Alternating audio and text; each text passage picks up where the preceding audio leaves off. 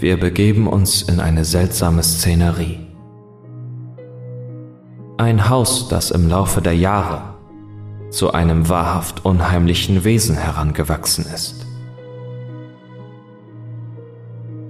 Einst stand es majestätisch wie ein Diamant im Steinhaufen der rauen Klippen. Doch vergangene Jahrzehnte haben das Haus allein gelassen. Und nun ist es nicht mehr dasselbe. Es ist gewachsen. Doch nicht auf eine normale Weise, sondern auf eine kranke und monströse Art.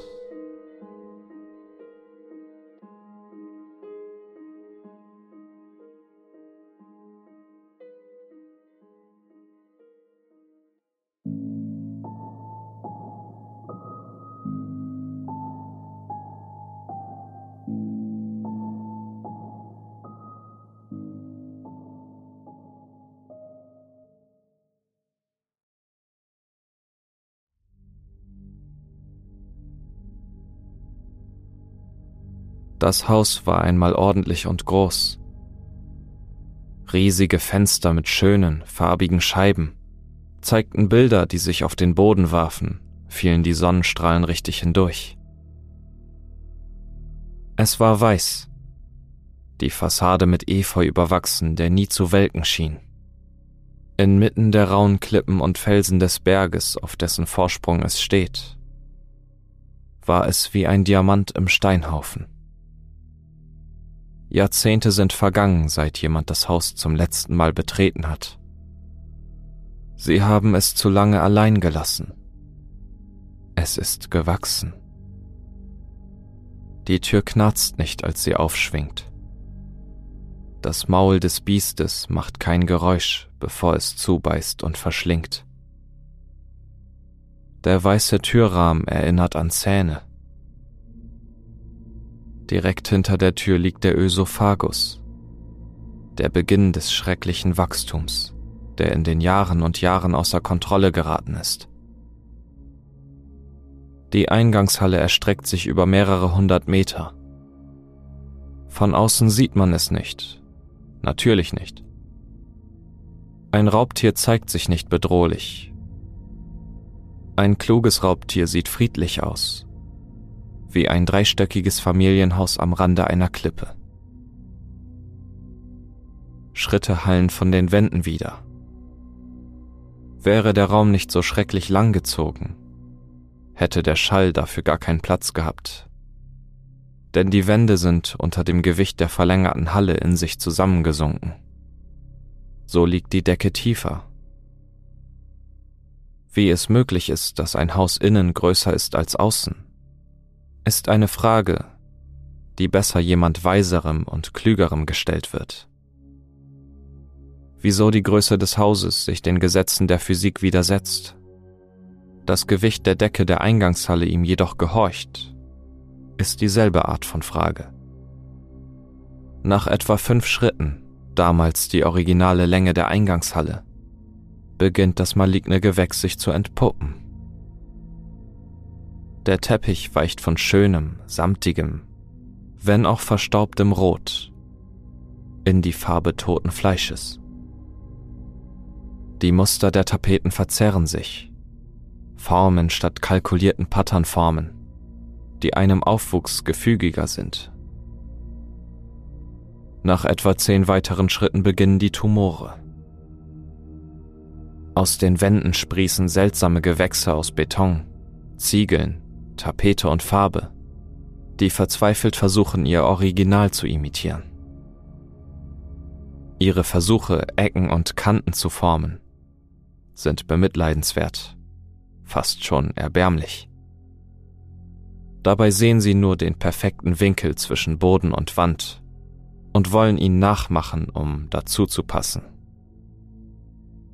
Sie sind ihr eigenes, friedlich aussehendes Raubtier. Sie sehen den Schrank und den Tisch, wobei sehen das falsche Wort ist. Wohl eher spüren und wollen ihn imitieren. Wiederum das nächste Geschwür, macht das letzte nach. Wie durch ein Spiel von stille Post verzerrt mischt sich die originale Idee des Schrankes, des Tisches, mit den Ideen der Wände und Böden, bis nichts davon übrig ist. Die Tumore werden größer, instabiler und abstrakter, je weiter der Flur verläuft. Sie versperren die letzten Meter vor dem Ende der Eingangshalle den Flur fast komplett, wachsen ineinander ein, bunt bemalte Tapete, die in das Gewächs von Trockenwand übergeht, begleitet von der fehlerhaften Imitation eines Schrankes aus dem braunen Beton, der das Holz nicht versteht.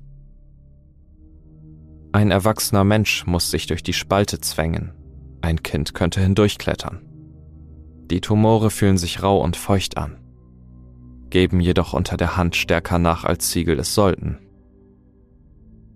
Die Tür sitzt unscheinbar zwischen den Beulen der Eingangshalle. In den Wänden um sie herum stecken Imitationen des Rahmens, doch sie sind nicht funktionsfähig. Nur eine ist es. Die Eingangshalle ist der einzige Raum im Haus, in dem die Tumore noch nicht ihre Originale berührt haben. Folgend ist das Wohnzimmer. Wie aus Trotz des widerlich dargebotenen Gepränges ist es in die Höhe geschossen. Die Decke zweimal, dreimal so hoch, als sie sein sollte. Das Hirschgeweih über dem toten Kamin hängt schief sechs Meter in der Höhe. Über ihm sind weitere Geschwüre, die die komplexe Form des Geweihs nicht verstehen und sie trotzdem versuchen zu imitieren. Vor dem Kamin ist ein Couchtisch halb in den Boden eingesunken. Seltsamerweise steht das Sofa noch stolz.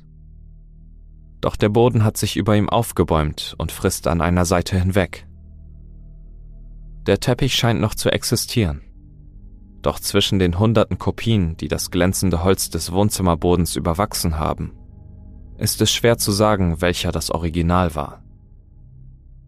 Die Vitrinen, Statuetten, Gemälde und Welkenpflanzen, die die Wände weniger leer erscheinen sollten, sind mit Beulen der Größen von Fäusten bedeckt.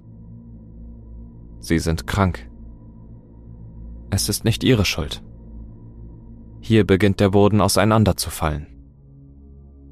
Passt jemand nicht auf, wo er hintritt, könnte er vielleicht auf einen Teil des Bodens treten, der nachgibt und ein fleischiges Schmatzen von sich gibt. Dort ist jetzt ein Fleck, wo das Haus langsam versucht, menschliche Haut zu imitieren. Es gibt viele dieser Flecken. Die meisten von ihnen sind weitaus älter. Um das Bild zu korrigieren, das diese Beschreibung heraufbeschwört, sollte erwähnt werden, dass vieles von dem, was steht und gefressen wird, einen gräulichen Ton innehat. Auch den Staub frisst das Haus. Es macht ihn zu einem Teil von sich und imitiert ihn mit der Tollpatschigkeit eines lernenden Kindes. Meine Vorfahren haben hier schon lange nicht mehr gelebt. Vergib ihnen. Sie hatten Angst. Links sollte eine Tür zur Küche führen. Besagte Tür, wenn geöffnet, zeigt bloß einen steilen Abhang in stetige Dunkelheit, dessen Wände mit Töpfen und Pfannen gepflastert sind, manche überzeugender, manche weniger.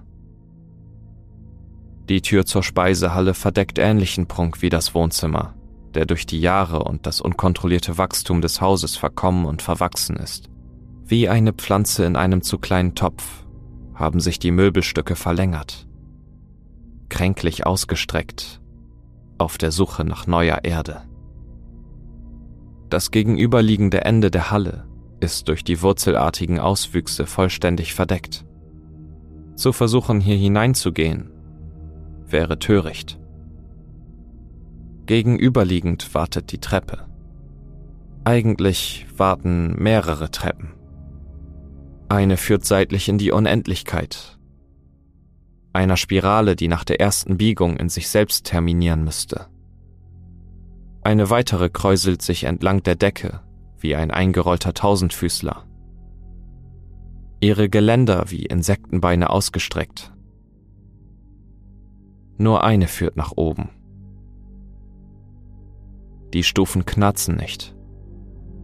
Sie schmatzen. Entlang des Geländers sind Handabdrücke von Älteren, die ihre Hilfe brauchten, als sie diese Stufen erklommen. Mein Stammbaum ist in diesem Haus verschwunden. Meine Kinder werden in diesem Haus verschwinden. Mein Großvater war ein Feigling, dass er sich stattdessen begraben ließ. Und meine Mutter eine Idiotin dafür, dass sie verschwunden ist. Das Haus stand zu lange leer. Es war einsam. Es ist hungrig. Und es ist gewachsen. Die Treppen nach oben enden im Keller. Holz verwischt und verwächst zu blankem Beton. Hier stinkt es. Die Luft ist schwer und versetzt mit Schadstoffen, die aus den Röhren perforieren. Es riecht nach Gasen und Schwefel. Die Dämpfe verätzen alles, womit sie in Berührung kommen. Der Boden verschwindet in der Dunkelheit, unter einer schier unendlichen Schicht schlammigen, algenreichen grünen Wassers. Die Tiefe könnte bloß geschätzt werden. Drei Nullen reichen nicht aus. Die Rohre, die sich quer von Wand zu Wand ziehen, sind der sicherste Weg, auch wenn sie sich kräuseln wie zu lang geratene Fingernägel. Selbst wenn jegliche Schuhsohlen beim Darübergehen durchschmelzen würden, sind sie sicherer als das dickflüssige Wasser, das schwappt, obwohl es nicht gestört wird. Es greift nach oben. Hin und wieder schüttelt das Ächzen der Rohre den Raum. Ist jemand gerade auf dem Weg über die Rohre, könnte es dazu führen, dass er fällt und bloß noch mit den Armen am Rohr hängt. Das würde dazu führen, dass das Metall sich hitzig an seinen Arm klammert und den Stoff seines Oberteils an seine Haut schweißt und dass der geschmolzene Schuh das Wasser streift. Das Wasser brennt. Jemand hätte das Haus zurückschneiden müssen. Jemand hätte ihm Gesellschaft leisten müssen. Ich war zu jung. Niemand war an meiner Stelle. Nun ist sein Keller mit Magensäure gefüllt. Seine Türrahmen sind hungrige Zähne. Ich kann seinen Magen knurren hören. Gott hilf mir. Auf der anderen Seite des Kellers wartet dieselbe Treppe. Auch sie führt nach oben. Hier sind die Auswüchse und Tumore so unkontrolliert und verwachsen, dass selbst ein Kind krabbeln müsste. Ein Erwachsener würde mehrere Male stecken bleiben. Es wartet kein Licht am Ende. Stattdessen fällt die Treppe ab. Ein plötzliches Ende zu etwas Unmöglichem. Nach der Treppe wartet nun der zweite Stock. Die Fenster, wenn auch nur von außen durchsichtig, geben bloß den Blick auf rosarotes Fleisch und rote Adern frei. Sie pulsieren. Einige der Adern haben sich ihren Weg zwischen die Fensterrahmen und der Wand gezwängt. Noch ein paar Jahre und sie werden anfangen, die Wände zu durchkreuzen. Was passiert mit einem Haus, wenn es allein gelassen wird? Wenn seine Farbe sich schält und sein Fundament sinkt? Was macht es so lange alleine? Woran denkt es? Wovon träumt es? Ich weiß es nicht. Meines Wissens tut es bloß zwei Dinge. Es hasst und es wächst. Es hasst und aus Trotz vor den Menschen, die es erschaffen und dann im Stich gelassen haben, die erwartet haben, dass es still liegt und dann zusammenbricht, wächst es. Der Flur des zweiten Stocks ist mit so vielen Imitaten von Türen überwachsen, dass jemand mit Trypophobie sich in der Ecke zusammenrollen und weinen würde. Es würde wahrscheinlich einige Minuten dauern, bis derjenige es schafft, sich aufzurichten und weiterzugehen. In dieser Ecke wachsen nun Haare aus dem Boden. Um zu erkennen, welche Tür die richtige ist, muss man die Türklinken greifen. Die richtigen sind aus vertrautem Metall, das wärmer ist, als es sein sollte. Die falschen geben unter dem Druck nach wie eine Hand. Hinter dem ersten Unikat wartet das Badezimmer. Alle Becken und Behälter, die hier vorhanden sind, sind bis zum Rand mit rotem Wasser befüllt. Auch diese Flüssigkeit bewegt sich, selbst wenn sie nicht gestört wird, ähnlich wie das Wasser im Keller. Ein verwachsenes Etwas liegt in der Badewanne. Der gesichtslose Kopf gegen das gelehnt, was einmal Porzellan war. Ihre Haut spannt sich über sie und verschmilzt mit dem weißen Enamel. Die Wände scheinen versucht zu haben, ihr Gesicht zu kopieren. Hier ist Großmutter gestorben. Es hat sie zerrissen. Es kann bluten. In diesem Raum riecht es nach Kupfer und Verrottetem. Beim Öffnen der gegenüberliegenden Tür kann es passieren, dass die Türklinke abbricht. So würde man ihr Inneres sehen, das Knochenmark enthält. Sie würde trotzdem aufschwingen. Das Zimmer dahinter gehörte einem Kind. Die oberen Umrisse einer Wiege sind zu erkennen. Die Wände und Decke sind mit tausenden Mobiles behangen. Manche von ihnen sind Imitate ihrer ursprünglichen Farbe. Wenn auch fehlerhaft, andere wiederum sind grau. Tot. Hier tropft das rote Wasser von der Decke. Und auch hier stinkt es nach Kupfer. Das letzte Zimmer gehörte einem Ehepaar. Ein Schlafzimmer. Hier erstrecken sich die Fenster bis zur Decke, wie Kreaturen, die für das Zimmer zu groß sind und ihre Köpfe beugen müssen. Sie zeigen dieselbe Masse aus Fleisch und Adern wie die am Flur. Das Bettlaken, die Kissen und das Duvet sind ineinander verschmolzen. Der Bettrahmen ist mit Zähnen übersät. Man würde mehr sehen, wenn man keine Angst davor hätte, herauszufinden, ob es das ist, wo seine Mutter hin verschwunden ist. Hier sollte man sich sicher fühlen. Wie lange liegt man, die Augen geschlossen, taub und blind gegenüber allem? Man fürchtet das Fremde, feindselig Gestimmte und Eindringlinge.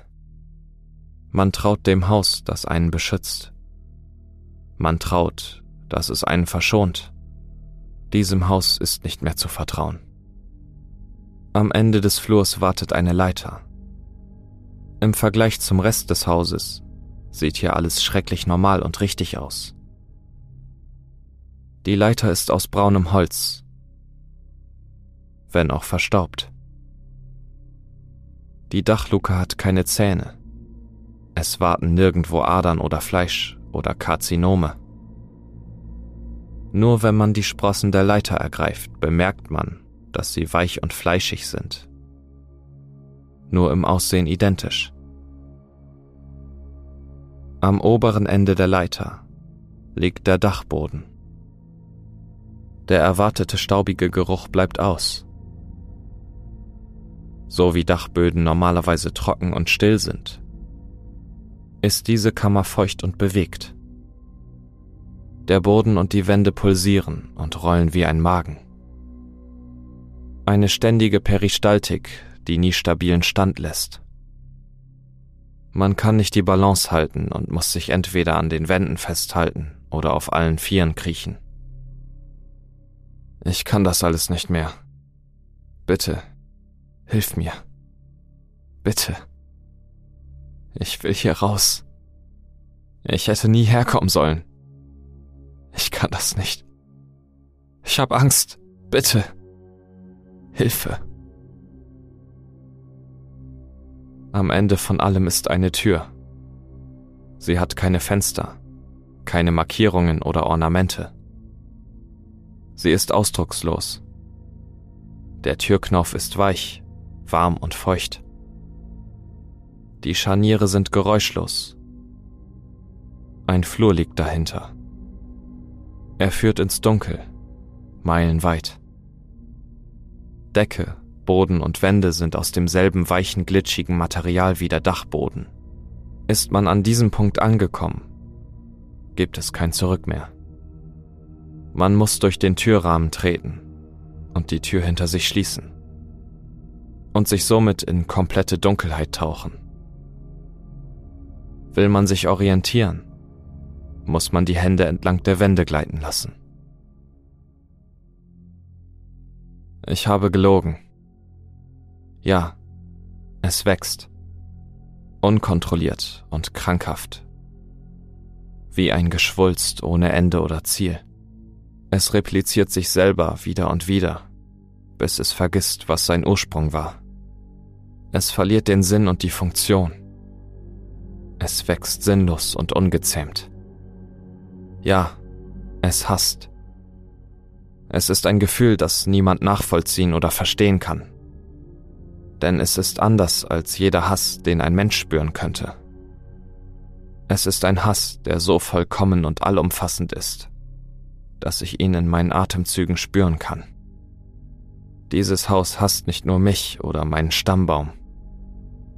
Es hasst jeden. Und es will, dass sie wissen, dass sie es verdient haben. Doch das ist nicht alles, was es tut, während es alleine steht. Es wartet nicht nur. Es hasst nicht bloß. Es wächst nicht bloß. Es frisst.